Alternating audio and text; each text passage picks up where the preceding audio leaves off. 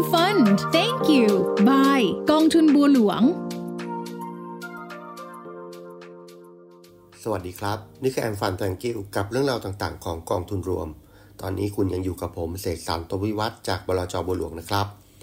สำหรับวันนี้เราจะพูดถึงมุมมองของผู้จัดการกองทุนต่างประเทศที่บริหารจัดการกองทุนให้กับบลจบัวหลวงหลายกองนะครับ นั่นก็คือบลจเวลิงตัน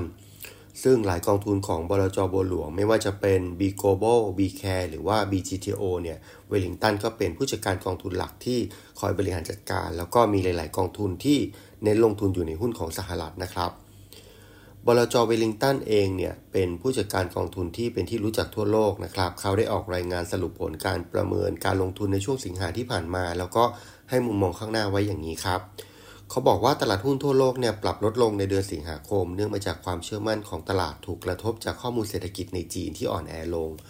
รวมถึงพลังงานที่สูงขึ้น แล้วก็อัตราผลตอบแทนพันธบัตรที่เพิ่มขึ้นครับ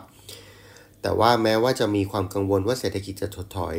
อาจจะเกิดขึ้น แต่ว่าตลาดแรงงานโดยรวมก็ฟื้นตัวได้นะครับ แล้วก็อัตราเงินเฟอ้อก็มีแนวโน้มที่ดี ถ้ามองระยะยาวก็เป็นแนวโน้มที่ลดลงในตลาดหุ้นโลกเป็นส่วนใหญ่ครับ แต่ว่าเรื่องนี้ก็ยังเป็นสิ่งที่ต้องจับตาอยู่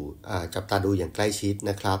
แล้วก็คาดการว่าธนาคารกลางสหรัฐเองเนี่ยก็คงจะคงอัตราดอกเบี้ยสูงต่อไปอีกนาน แล้วก็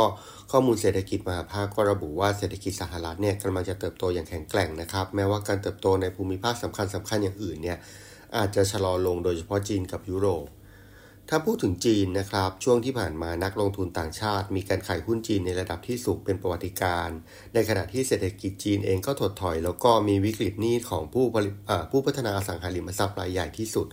ซึ่งทำให้ตลาดการเงินของจีนในสั่นคลอน รวมถึงก็ยังสร้างความกังวลว่าความเสียหายต่างๆเนี่ยอาจจะลากยาวแล้วก็ส่งผลกระทบระยะยาวต่อระบบสินเชื่อแล้วก็เศรษฐกิจของจีนนะครับ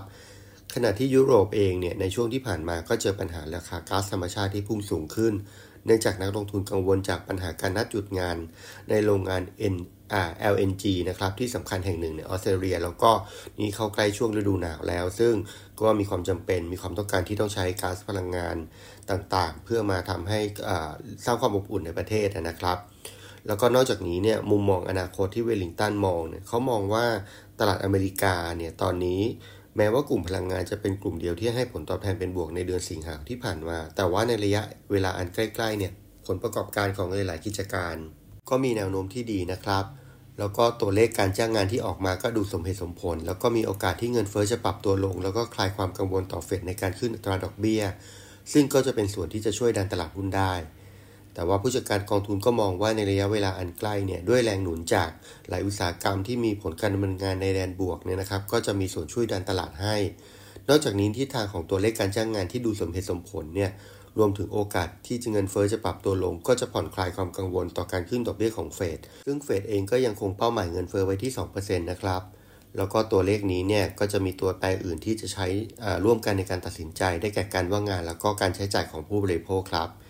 ในขณะที่ยุโรปกับจีนเองเนี่ยในมุมมองของเวลิงตันเนี่ยเขามองว่ายุโรปมีแนวโน้มเติบโตที่ดีกว่าที่คาดการนะครับ จากมาตรการกระตุ้นเศรษฐกิจที่ผ่านการใช้จ่ายด้านการป้องกันประเทศ แล้วก็การจัดหาแหล่งพลังงานใหม่ๆ ที่ได้ราคาต่ำกว่าราคาที่ตลาดคาดการไว้ ส่วนจีนเองยังต้องดูกันยาวๆครับ ผู้จัดการกองทุนยังคาดว่าจะได้เห็นการเติบโตที่แข็งแกร่งแต่การลงทุนจะต้องเป็นแบบคัดเลือกแล้วก็ระมัดระวังนะครับ ซึ่งผู้จัดการกองทุนก็จะให้ความสำคัญกับ ธุรกิจที่มาที่มาที่ไปด้านกระแสเงินสดของกิจการที่ดี เพราะว่าจะมีส่วนช่วยหนุนให้ธุรกิจมีความทนทานต่อปัญหาที่เกิดขึ้นได้ต่างๆ ครับ นอกจากนี้ธุรกิจที่ควรจะเลือกลงทุนก็ควรจะมีแนวโน้มการเติบโตที่ดี ดูมีอนาคต แล้วก็ราคาหุ้นเนี่ยน่าสนใจอยู่ในเกณฑ์ที่น่าเข้าไปลงทุนครับ ซึ่งลักษณะสไตล์ของกองทุน B Global นะครับก็จะเน้นสัดส่วนในลงทุนกลุ่มประเทศที่พัฒนาแล้วมีความมั่นคง หรือว่ามีฐานที่แข็งแกร่งนะครับในเชิงเศรษฐกิจ ซึ่งส่วนใหญ่ก็จะลงทุนอยู่ในอเมริกาเหนือนะครับ แล้วก็กลุ่มประเทศพัฒนาแล้วในยุโรป หรือว่าถ้าเป็น Middle East ก็ XUK เนี่ยก็จะมีบางกิจการ โดยการลงทุนนะครับจะมองเรื่องของปัจจัยพื้นฐานและให้ความสำคัญเรื่องของแนวโน้มของกิจการเป็นสำคัญนะครับ ไม่ใช่ลงทุนตาม Market Cap หรือว่าความใหญ่ของหุ้นที่อยู่ในตลาดครับ